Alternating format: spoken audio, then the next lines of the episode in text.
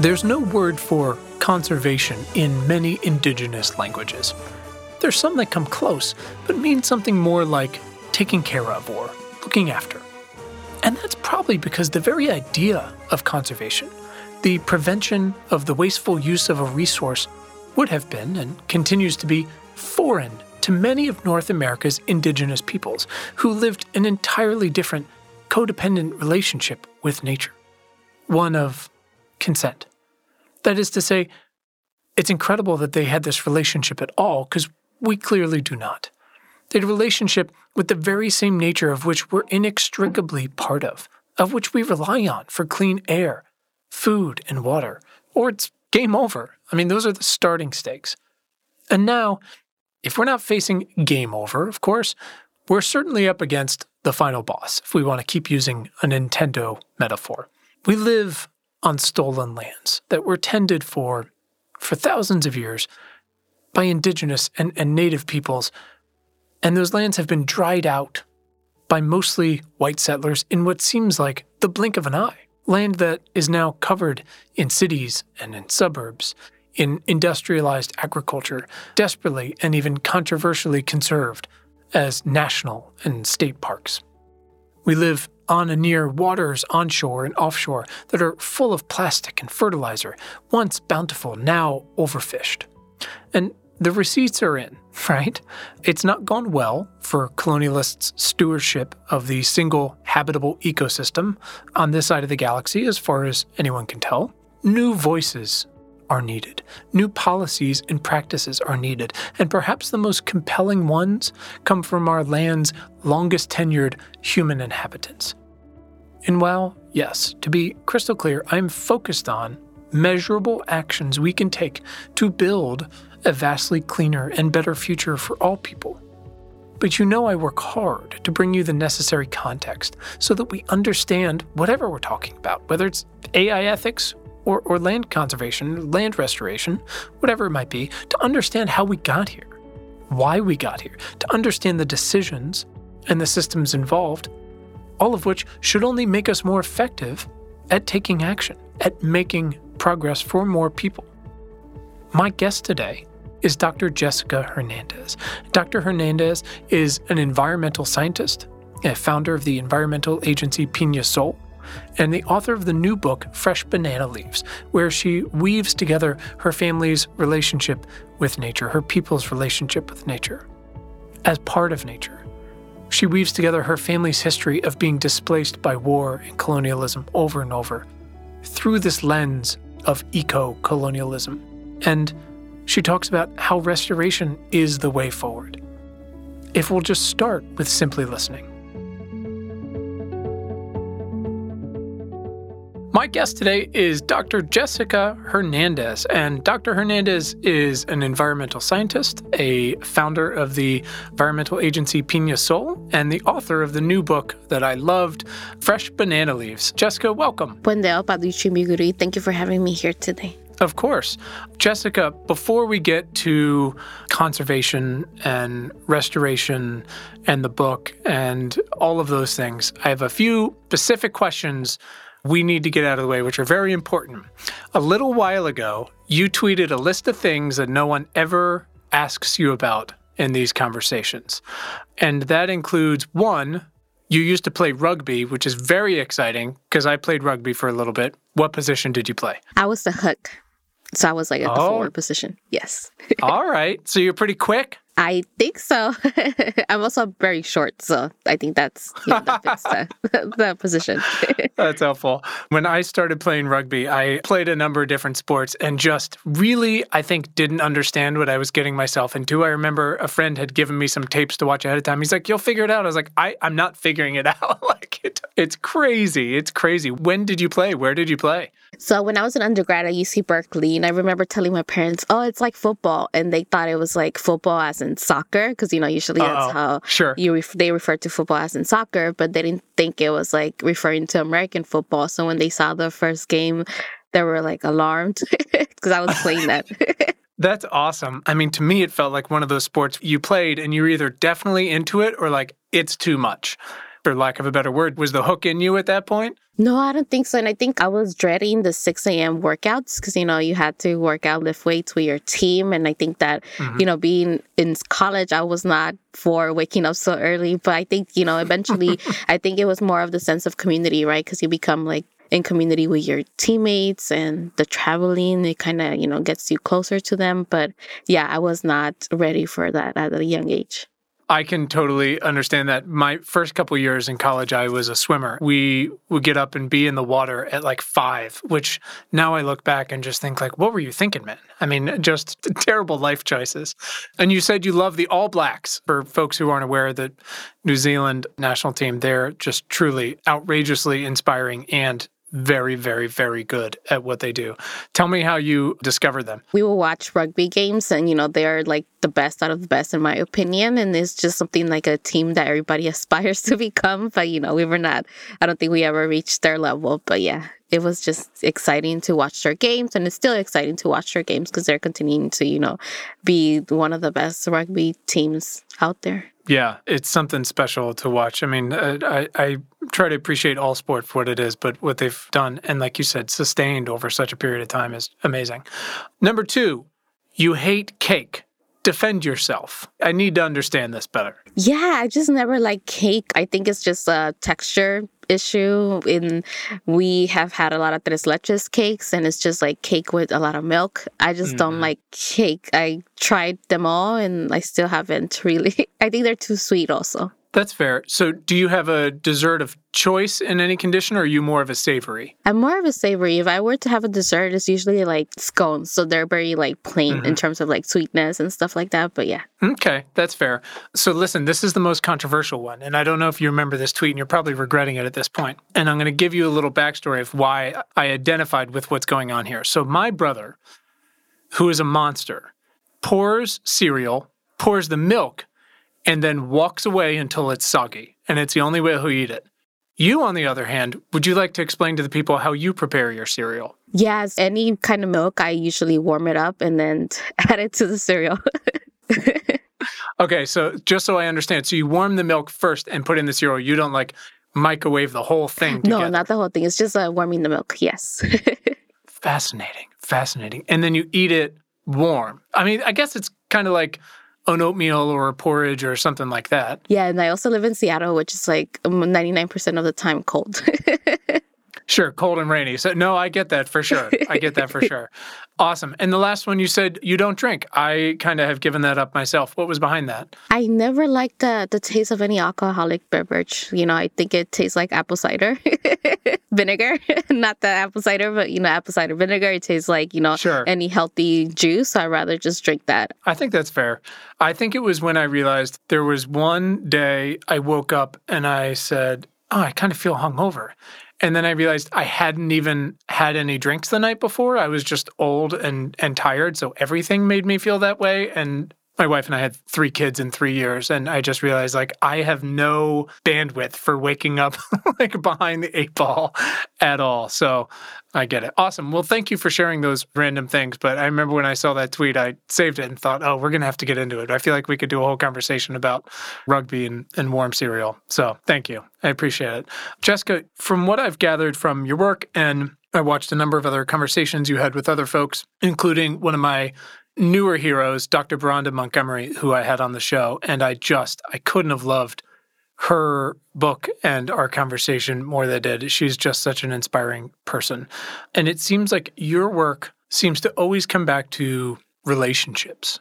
So, relationships among the people, with the land and waters, with everything else, uh, the animals and shrubs and trees, that we share this ecosystem with uh, the rest of nature. And you center so much of the book in your father's narrow escape from this terrifying civil war, hiding underneath within this protective banana tree. It's a beautiful image. It's a beautiful tribute to your father. Writing a book is so hard for anyone. And yet you managed to weave all these incredible things together and make it so evocative and impactful, and you didn't pull any punches.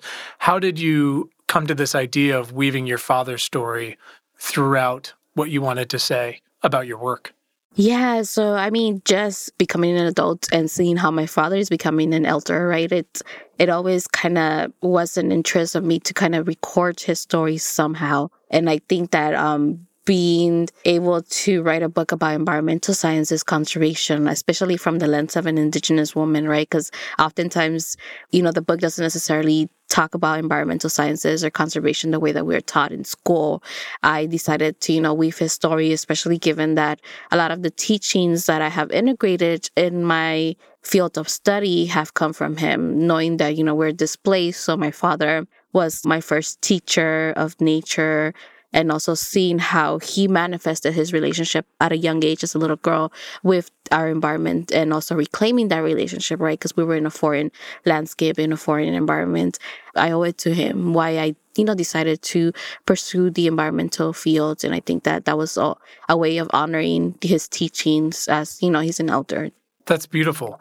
Getting any sort of degree, much less sort of a, a PhD, especially in a system that, as you so eloquently explained is built on teaching and standards and ways of doing both of those, the philosophies and the methodologies that are not very inviting to the more indigenous ways that you were raised on through your father and everything else. At what point did you decide like a PhD is not enough? I want to write a book. Like this is how I want to tell more of our story. So I guess even before you got to the part of your father, maybe that was the inspiration. Yeah, I think I'm writing a PhD. Kind of, you know, in the book, I talk about like the experiences that I face, right? The invalidation of indigenous ways mm-hmm. of knowing, the invalidation of lived experiences. And I think that I had a great mentor who, um, Dr. Kristiina Vogt, who was my advisor for my PhD. And she had written many books, especially in the environmental sciences, talking about conservation. Her main focus is forestry, ecology. So, you know, she had allowed me to write several chapters for some of her books. And I think that just seeing how writing a book is different from peer reviewing or publishing in that realm, it just kind of, you know, intrigued me. As you know, writing peer review articles, we have to be more, you know, write an abstract, then the methods, then the data. You can really integrate yourself or, you know, your mm-hmm. stories. And I think that, you know, being able to write a book, it kind of gave me that the different lens of oh, you can actually talk about yourself when you're writing a chapter. So imagine what you can talk about when you write an entire book for yourself. Sure. So you understand, and any new listeners, I always try to come at these conversations and any of the work we do. It's folks find our community because they're often looking around, whether it's climate or COVID or something else, and saying, what can I do? And the most effective answer I've found is, well, Jessica, what can you do? You know, what is the cross section of your lived experiences and your skills and your passions, whether it's something you were interested in because of your family or seventh grade science or you're an artist or whatever it might be, there's room for it, certainly. And we've certainly got a number of writers and creators and things like that of every flavor. So I wonder if you can talk just for a moment about, I guess, what that process was when you were like, oh, a book seems more conducive to the way I want to tell my story and why I come to restoration from this lens and what the actual process of writing a manuscript, finding a publisher, whether it was as not conducive to a creative experience as as maybe your PhD experience was. It's a little more technical and logistical, but I think people are interested in that to basically go like, how do I write a book? Why would anyone want to read a book that I've written? Because I think that matters. The more we can share that with folks. I think that you know it's important to kind of tell everyone that everyone has a story, right? Everyone has an mm-hmm. important mm-hmm. story that they can share. And I think that when we look at the literature world, the stories that are often uplifted in climate change are those of experts, right? You need a PhD, you need like 10 years of climate science research. There are a certain number of folks who are dominating that discourse, right? It's the same folks that you see in the when you turn on the news station talking about climate science. And I think that knowing that climate change is still happening and there's still little that is being done by our governments, like everyone has a story that's important to share. And when I wrote the manuscript, I sent it to several presses, and I think that I kind of shied away from the university presses because they're more strict on how you write. And I wanted to work with an editor who was going to let me write my story, right? Who wasn't going to tell me, oh, you need to write it in a way for more academics to only understand, or you need to include more terminology. And I think that that's why I decided to go under a smaller press house in Penguin Random House because they also had experience writing indigenous stories, indigenous books, written books. And I think that mm. that kind of gave me, welcomed me into their environment because, you know, they didn't determine how an indigenous person should write and i had read several of the indigenous books that came from that press and they're books that you know have had a home in my bookshelf so i think that that kind of inspired me to go with them as opposed to you know university press where we write for the academic audience and not necessarily for the community at times. Sure. Oh, that's wonderful. You were able to find somewhere that was so understanding and accommodating of, of your story and was, you know, I imagine at least relative to like you were saying university or press or one of these bigger more mainstream houses relatively hands off you submit the manuscript you find this smaller house within penguin random house. What was the next step in your journey from there. I received the contract right before we you know we went into lockdown for the pandemic. So i had signed the contract and i was like oh i'm gonna write i'm gonna probably find a cafe to go every now and then you know in between work or after work dream, especially right? Yeah right. to read and write and then you know we went into extreme lockdown because the united states was like oh we're actually in a pandemic you know everything that we were saying was false mm. this is actually very highly contagious and it's leading us to many hospitalizations and deaths so i literally started writing the book when we were in lockdown. So I think that my entire draft of like, oh, this is how I'm going to be writing the book kind of shifted completely. But I think it also allowed me to sit down and actually talk to the people whose stories are incorporated to kind of be in community with them. It kind of gave me a different perspective because I was not meaning to include so many stories but i think that you know being mm-hmm. in the pandemic understanding how we were going to thrive even as a community that needed each other that needed to talk to each other it kind of gave me a different perspective. And i was like wait a minute. Instead of just incorporating my father's story i should incorporate other people who i'm in community with as well their stories and because they're important and they're also a way of you know how i wanted to write this book. Wow that's fascinating. I mean it's just and I imagine, you know, a lot of folks feel this way if, if they have been lucky enough to be able to do their work in, in a safe, relatively safe environment the past couple years. I, I imagine there's a lot of people that, at least somewhat similarly, have approached it, especially from a creative point of view, just realizing like they're doing work that they've always wanted to do or maybe dreamed of doing, maybe not not in a cafe, as we sort of paint the picture, but at the same time doing it through just an entirely different lens. You know, I remember back growing up when some when a teacher would say, write a paper about anything, even if it was third grade or high school or college, I would always spin and spin and thinking like, what do I write? What do I do? This and this and this. But I felt like I was more effective when a teacher would say, write me 500 words or 3,000 words about the last week of summer vacation. And then I think, oh, constraints. Like that's super helpful. Like I know what to do and that can help paint the picture for me.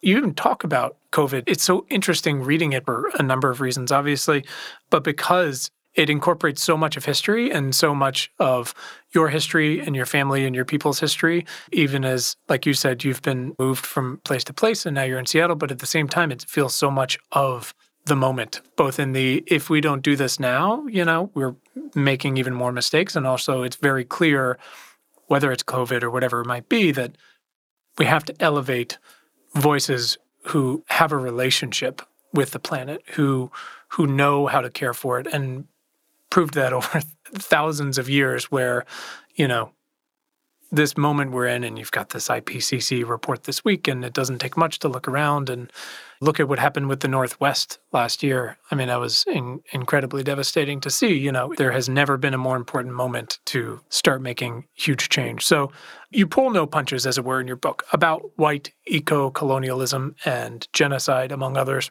How important was it to you in writing the book and also now going forward in your work, Pina Sol and otherwise?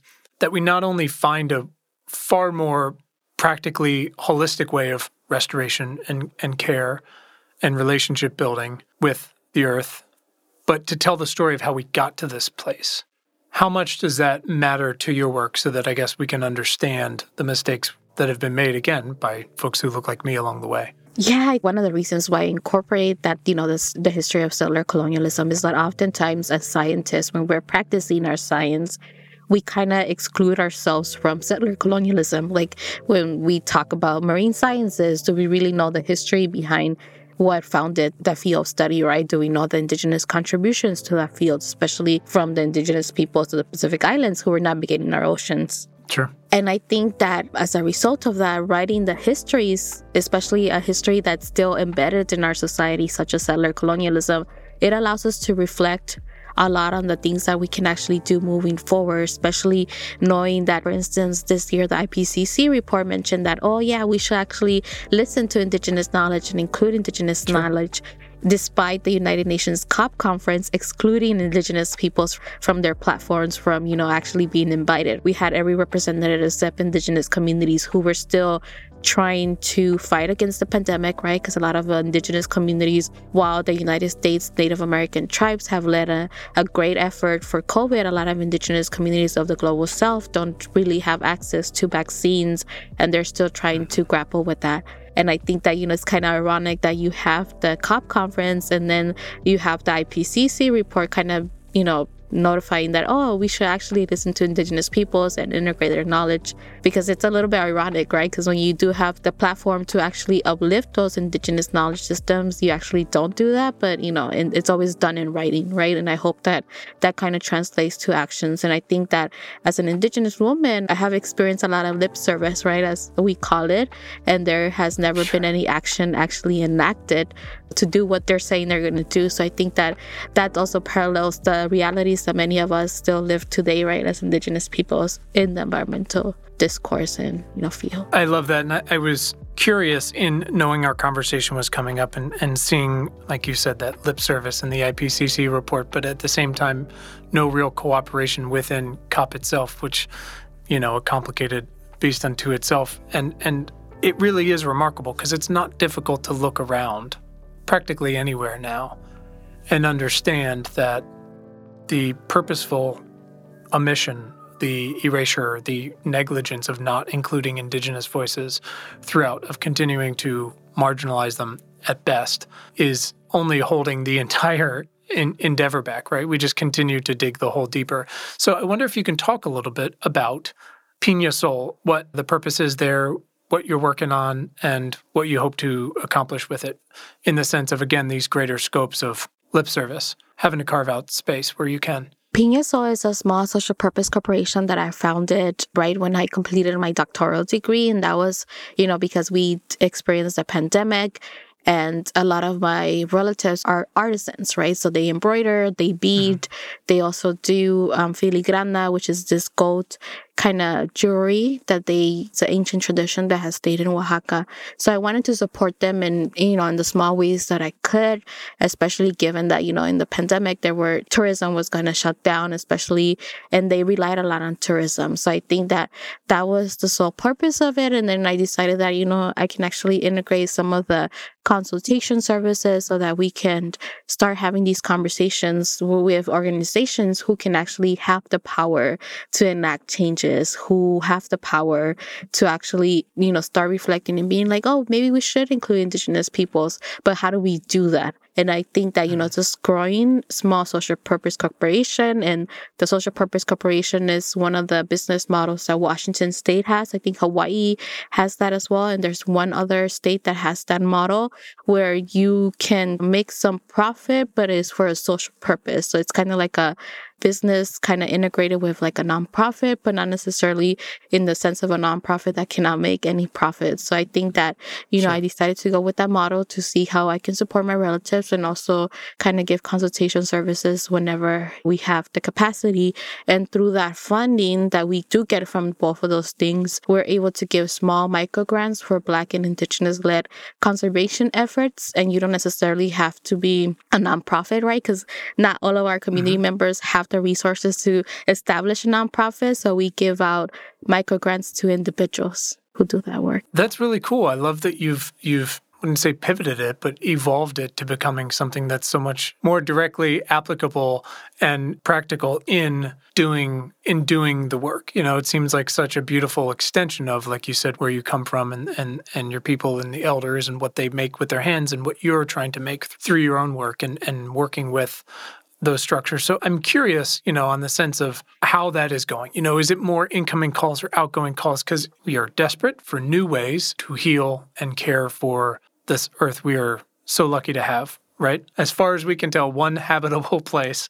The power structures are still, and this is how they are just incentivized, unwilling to do what's needed to take decisive action to stop doing more damage to start with. And at the same time, they're reluctant to even discuss broader measures, more impactful things like giving stolen lands back to indigenous people, whether it's the park or parks or elsewhere. No matter how badly we've scarred them. But I'm curious through this evolution of Pina Sol and coming off your book and your degree, where you might be finding some successes working with some of these groups. If you're finding places where you can be most effective, that are most receptive, and how that can be transferred to even more success down the line. It's interesting, right? Because through Pina, so when we do the call for, you know, for funding projects, we do get a lot of applications. So I think that it kind of solidifies the fact that Black and Indigenous communities are doing a lot of the the projects to support their communities, but yet there's no funding going towards Black and Indigenous communities. And those are the two communities that we focus on, but that doesn't say that, you know, other communities of color are not doing the same kind of work. And I think that sure. it's hard, right, when we're deciding who to fund or which projects to fund because, you know, there are limited funding that we have. And also there's like a huge influx of like, you know, people submitting applications. So I think it, it shows that organizations should be doing more, especially organizations that have the capital to fund these Black and Indigenous or community led initiatives that are trying to address the healing of our landscapes. And I think another thing is that knowing everybody has a role to play in the healing of our landscapes. It's whether, you know, we have to step back, whether we have to lift other voices, whether we have to give back the land. We all have a role. And sometimes it's finding our position in that role and seeing whether we're willing to do that and do the actions that our roles tell us, you know, demand us to do as people. Mm-hmm. Mm-hmm. Do you enjoy this place that structurally that you know how how Pina Sol is set up as like you said it's not a nonprofit it's it's not a profit it's a special sort of newer social thing. But also sort of being this conduit almost between like you said uh, funding and then finding a way to apply that to people artisans who can do things and it doesn't require much to enhance their efforts. Like you said, even a even a micro grant can go so far. I think of we had a wonderful conversation with a couple of the folks who work with this large anti-poverty organization called GiveDirectly, and they work a lot with just giving people cash because they've done so many studies and said, you know, one of the most effective things we can do is let people have autonomy over their decisions. Because on any given day, someone who's living underneath the global extreme poverty line, which I think is like a dollar and, and 90 cents, you know, one of the most effective things we can do is let them decide. Because on any given day, they could need food or housing or water or transportation or something like that. And if you just go and build wells or you just go and give food or whatever it might be, that's not letting them dictate how they want to live and, and need to live and address their needs in a in a way that they have autonomy over it that's going to help them elevate themselves and their families and their businesses whatever it might be. That's why i was so interested to hear about how you're doing sort of this this micro loan version with Pina? Yeah, so with those micro grants, we have a board. I usually ask for volunteers to review the application so that you know there's no biased decisions made. And I think that we are able to give micro grants ranging from like hundred dollars up to a thousand dollars, depending on what the community asks and also what kind of funding we have during that year. And I think that being able to incorporate my family's way of living, especially with the artesanias it allows us to, you know, generate some funding so that we don't rely necessarily on donations or sponsors because, you know, oftentimes, mm-hmm. especially in the pandemic, we can be a little bit overconsumed with with donations, right? Because all of our inequalities kind of were amplified during the pandemic. And I think that, sure. you know, we can have that donation fatigue at times, especially when we want to give, but, you know, a lot of us have lost our jobs or a source of income, right? That's something that we shouldn't ignore as well. And I think that through that, you know, we're able to sell goods, give most of the profit back to the artisans themselves, and then get some of that donations that they decide to give for these small micro grants. And right now it's a small cycle, but hopefully with more manpower, we can make it a little bit more of a bigger organization. But I think that that would probably take years. but you know that's the time we have and the and the work we have to do you know i was talking with a, a, friend who's a excellent climate change reporter and and we're about the same age and we were sort of realizing that if this idea that we need to decarbonize everything by 2050 you know it's very easy to look at where we are in our lives and realize like oh that's the extent of our work life basically. And like it kind of makes you take a step back and go I think this is how I'm going to spend my time and, and use it in the most effective way that I can by, you know, for me, that's focusing on action and focusing on on being as inclusive and, and cooperative as I can with folks like yourselves and other ones who clearly have very different lived and work experiences, me clearly infinitely smarter and more capable than I am, and finding ways to amplify that as much as possible. How for Pina are are most of the microgrants are they more local or regional to your area in the Northwest, or is it kind of all over the place? How do you prefer to do that as you're trying to, like you said, sort of scale this operation up?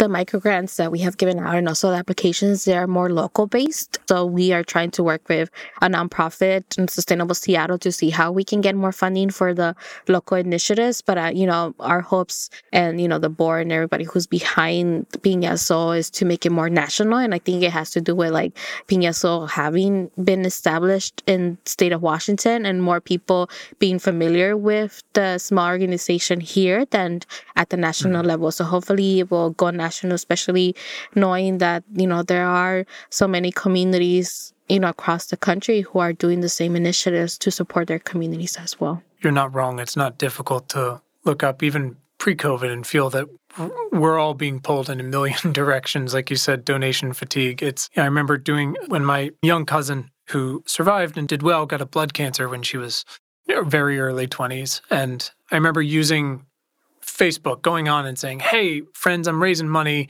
to try to give, you know, to the folks who are doing research for her specific type of blood cancers." And that was such a novel sort of thing at the time to to use that as an instrument to harness the collective to try to focus as opposed to like just asking one on one on one. And now, flash forward, again even pre-pandemic, there's so many people and groups and marginalized people or people who uh, have some sort of pre-existing condition or some sort of tragedy and we're just all being pulled in so many different directions at every time that it's really hard to focus as someone either if you're trying to give it or someone like yourself who's trying to give it but do it in this focused way to identify how do I most successfully bring in enough funding to keep this going if not to to grow it. But it seems like identifying such a specific use case is a good way of going about that so that people can sort of identify in their mind, oh, this organization does this specifically.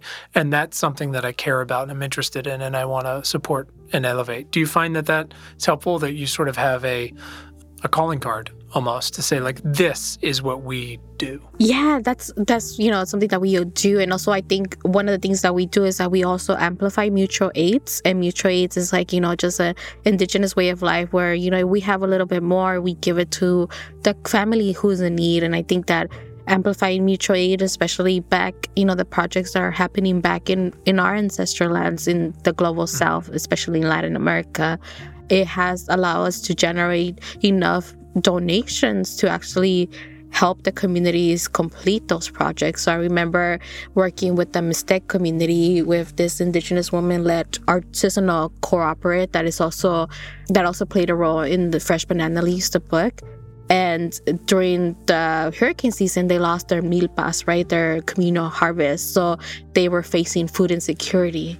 And as a result of that, we decided to, you know, create a mutual aid so that we can support the communities, especially the people who were most impacted, which was single mothers and elders, because they didn't have any other economic or income source. So we were able to fundraise enough to provide them with, with food for an entire year. And that was through a mutual aid effort and knowing that being in the United States, the US dollar carries a heavy weight globally, especially in the global economy. So a dollar sometimes is up to 21 Mexican pesos, which is a lot of money in Mexico. And as a result of that, you know, we were able to fundraise enough for the whole year of food for over 24 families. And I think that, you know, it shows the power that even if we donate a dollar, especially for communities of the global south, it can actually be expanded much more than, unfortunately, in the United States. Sure. I feel like that's one of the, the main things I really understood as I try to go into these conversations. I endeavor to and, and, often fail, but do my best to learn as much as I can about the person and, and the subject and, and the greater landscape around it. And, and similarly, when I was really trying to understand where we've come on global poverty and, and where we are and why the measuring lines are where they are and what the systems are behind why certain places are still dealing with it or getting worse. It's one thing to say there's a poverty line or extreme poverty, but uh, like you were saying, it's so vastly different in each place. And also, it is a measure of what you can attain for these goods, right? Clean air, clean water, clean, healthy food to start with at the least, and, and some shelter.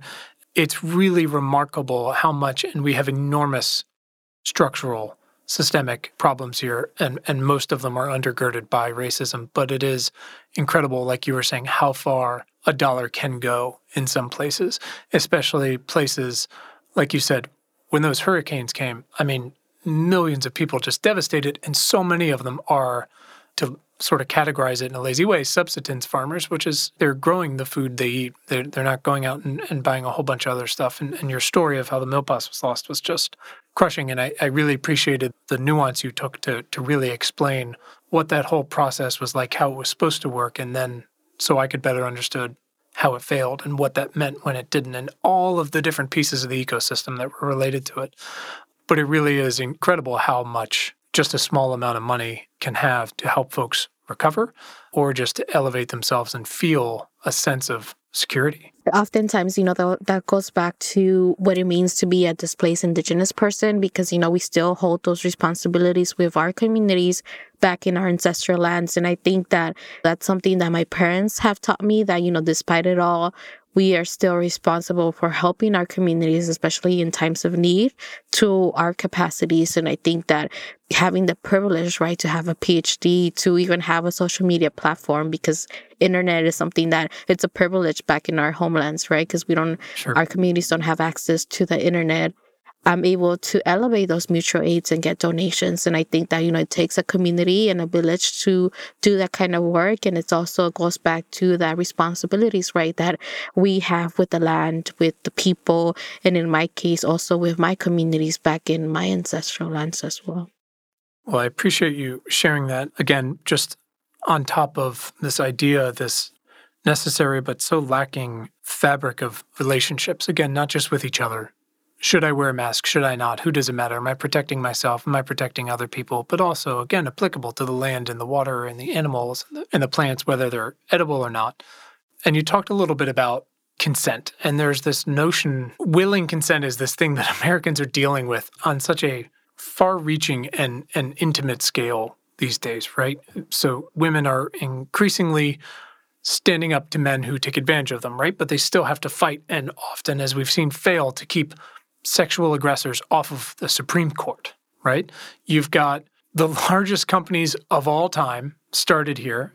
And now, in this sudden race over the past 10 years, they are able to collect and profit off of our data, our actual locations, and often either without our consent, only discovered later, or if they have it, it's buried underneath pages of legalese that few people are ever going to read, much less actually understand without a degree, right? Equivalent to yours, but in an entirely different profession. Again, there's this beautiful history of living in a relationship with the nature around us that we should ask consent and similarly show gratitude for what we take because we are taking it, right? And that we should only take what we need. And, and I thought about it as watching a presentation that Robin Wall Kimmerer gave pretty recently. I believe she said this in a few other places, but it says, Diev, never take the first plant you find as it might be the last. And you want that first one to speak well of you to the others of her kind. That seems so simple and yet at the same time so revolutionary to so many folks, again, like me, who were raised in the society we're in and, and built these power structures. But in addition to giving land back to restoration and enabling more indigenous positions in these power structures of care. What are some policies of holistic restoration and care that you feel like could be successful in more places? I guess where have you actually started to see some success, some progress? And how can we transfer that to more places as we work against the clock that we built ourselves? So I think living in the state of Washington, right, the example that comes to mind is like when the tribes fought to get their treaty rights recognized, where they have the right for 50% of the custom salmon species in that come through this region. And I think that that took them to take their fight to the legal court system. And that's known as the Boldt decision, where Judge Boldt decided that, you know, actually, yes, we should actually enact the treaty rights and give tr- tribes the right to their salmon. And as a result of that, tribes here, the federal recognized tribes, I think it's 29, have a right to steward conservation efforts or protection um, initiatives for the salmon. And I think that that shows an example of how giving back the land or giving ownership of that stewarding for our natural resources can actually elevate conservation efforts and also integrate indigenous knowledge and I can also think of the presidential memorandum, right, that President Biden passed, where he was like, oh, we should actually also incorporate indigenous knowledge, or as he called it, traditional ecological knowledge when talking about um, environmental efforts. But that's still a memorandum, right? It's not actually a law. So hopefully that presidency decides to enact it into law so that we can see that at the national scale as well.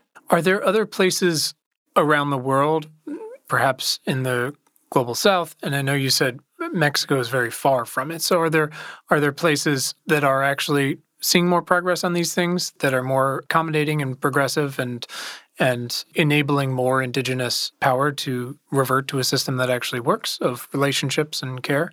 Yeah, I can think of um, the recent situation that happened in Ecuador where I think 3,200 barrels of oil were actually emitted in the Amazon rainforest. But again, it takes like a tragic event, environmental disasters to happen in order for government structures to listen to the indigenous communities.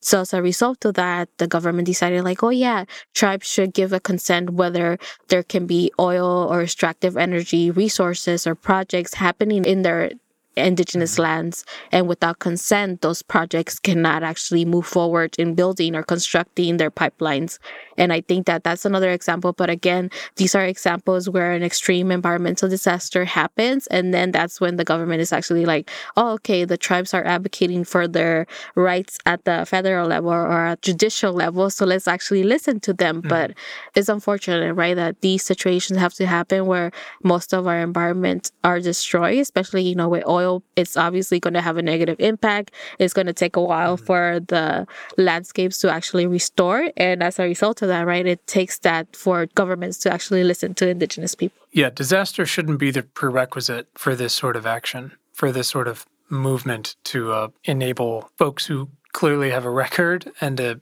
a, way of life and a philosophy and a methodology, all of those things of healing of taking care of one another and taking care of what's around us. I don't want to keep you too long. So, we, again, we try to work towards these action steps that folks can take. So, besides checking out Pina Sol and any other specific recommendations you might have for, again, our community to get involved, either themselves or on their local front, uh, because, again, it's the United States. You live on stolen land. There, there are ways to to enact change wherever you might be, to search out any missions that might be ongoing that they could support in any way, even if that's not appropriate to get directly involved. Whatever the case. But also, I was curious. You mentioned that you're publishing at Penguin Random House had published some indigenous books that you enjoyed before, and if you want to share any of those, you can also send them to me later and we can throw them in the show notes, whatever's easier. So I'll just leave it to you to how do you feel like is the best way to folks to get educated and get on board and contribute? I think one of the ways is also to learn whose indigenous lands you're currently occupying, um, you know, or settled on. And I think that's through Native Land that Canada. And I think that that's a great way to kind of immerse yourself into learning more about the indigenous histories. Like the map doesn't necessarily show you the history, but then you can do a Google search of the indigenous communities whose lands you're currently on and seeing what kind of initiatives they're actually leading because you know we can focus a lot of our efforts in our own backyard. Another way is also to you know pick up indigenous scholarship and i think some of the books that publishing company has that i can think of is i think Medicine is Sacred is one of them, and I think Sacred Instructions is another one. But I can send you a link as well because I send me whatever you want, and we'll we'll put it in the show. I don't mean to put you on the spot with it. If you asked me what are the five books I read most recently, I couldn't remember a single one, even though I love them all. So I totally get it. I'm not going to make you do that. Thank you. I'm I'm excited for myself, selfishly, and also we'll get to this in a sec with one other question. But we've used the website Bookshop. I'm not sure if you're familiar with. They support independent bookstores. We've got a whole list of our guest book recommendations on there, so we'll put those on there. Well, if they're available there. If not, we'll link to it in a more specific way. So, a few last questions we ask everybody, and then then we'll get you out of here, Jessica. And again, thank you so much for your time and and your scholarship. When was the first time in your life when you realized you had the power of change or the power to do something that was really practically meaningful. Again, whether that's yourself or in your community or as part of a group of friends, whatever it might have been. I guess for me, it's interesting because my maternal nation, the nation that my mom comes from, is actually matriarchal. So instead of, you know, patriarchy, the women are the mm-hmm. ones who are leading our nations. You know, our nations consist of different pueblos, but at least in the pueblo for my mom, it's still something that's really recognized because we will visit back our homes, how women had this power to speak up, right? Like how my grandmother will be telling everybody what to do, even my grandfather, and how she led basically our entire family. So I think that seeing her being that kind of powerful indigenous woman kind of allowed me to realize like, oh, I also have the power, right? Because I was a shy student growing up, especially in my K through 12 educational system. And I think that seeing that kind of manifest in that role, that reverse of roles, because, you know, in the United States, we're accustomed to patriarchy. It kind of allowed me to be like, oh, actually, a woman can also speak up and a, a woman can also tell people what to do and also be respected for it as well. I love that. That's really cool. Who is someone in your life that has positively impacted your work in the past six months?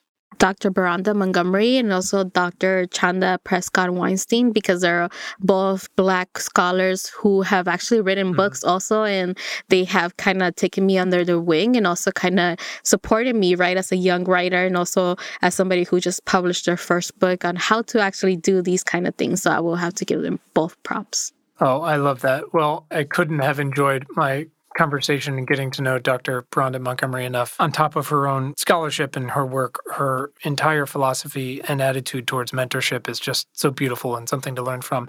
I'm a big fan of Dr. Prescod-Weinstein. I would I would love to have her on the show at some point. I gotta keep earning it here.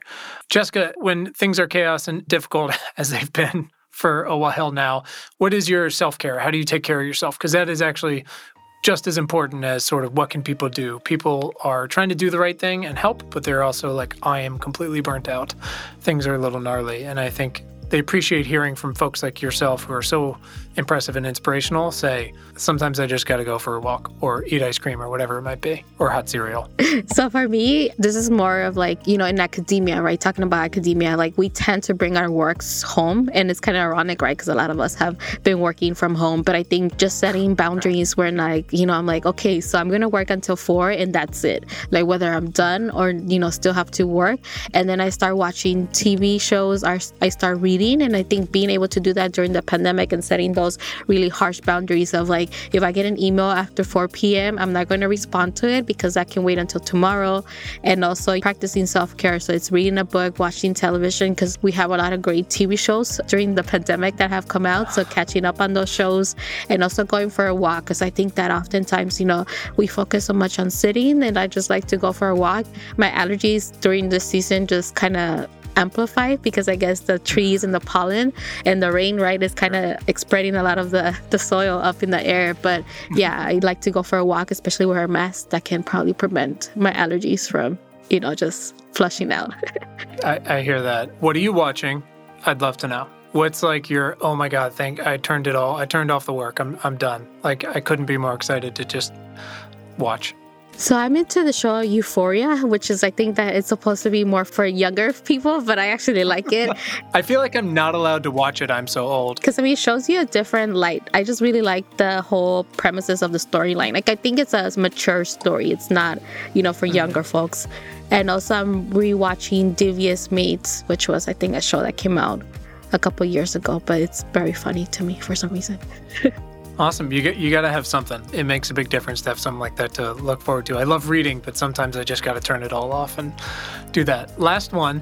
What is a book you've read this year that has opened your mind to a topic you hadn't considered before or has actually changed your thinking in some way? And again, we'll throw that all up on bookshop and so i think it would be dr emil Keme's book which is on mayan literature just because you know being so stuck in the sciences i haven't really looked at oh you know there's actually a lot of mayan literature that's important and it has kind of transformed as we have gone you know as we have gone from like oh this is an ancient civilization that no longer exists to actually scholars and writers actually writing poems in our different mayan languages. So I think that that was a book that I was like, oh, this is actually awesome because, you know, it's talking about literature and poems, you know, talking about more writing, mm-hmm. but from the Mayan perspective. Sure. I love that. Well, yeah, if you can send me the name of that, I would love to look it up and we'll I'll try to add it to the list as well.